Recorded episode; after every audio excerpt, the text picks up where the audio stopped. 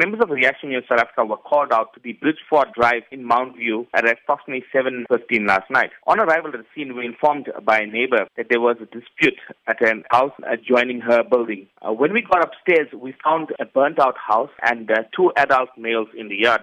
Uh, we were informed by the older brother that her father was missing and that there was a pool of blood in the yard. We searched the area and we found the body of uh, Indran Chetty lying in a temple, and he had extensive head injuries and bodily injuries. During the interview with one of the sons, we informed that during a, a dispute over the cooking of a dog food, the uh, elder son removed an iron pipe from the yard and beat his father to death. He then dragged him to the temple and left his body there. Has the suspect been arrested? Well, the suspect was arrested by police on site last night. He was detained at uh, SAPS uh, Verulam and is currently in custody. And we do understand that a previous dispute between the suspect and the victim was reported. Two years ago, we responded to the uh, house on fire. It was not confirmed uh, that he had burned down the house, but uh, his father had suspected him at that time of burning down the house after a dispute as well. Are such violent disputes common in this community? Family members need to report criminal cases open criminal cases against to prevent murders of such that happened last night. We've had several cases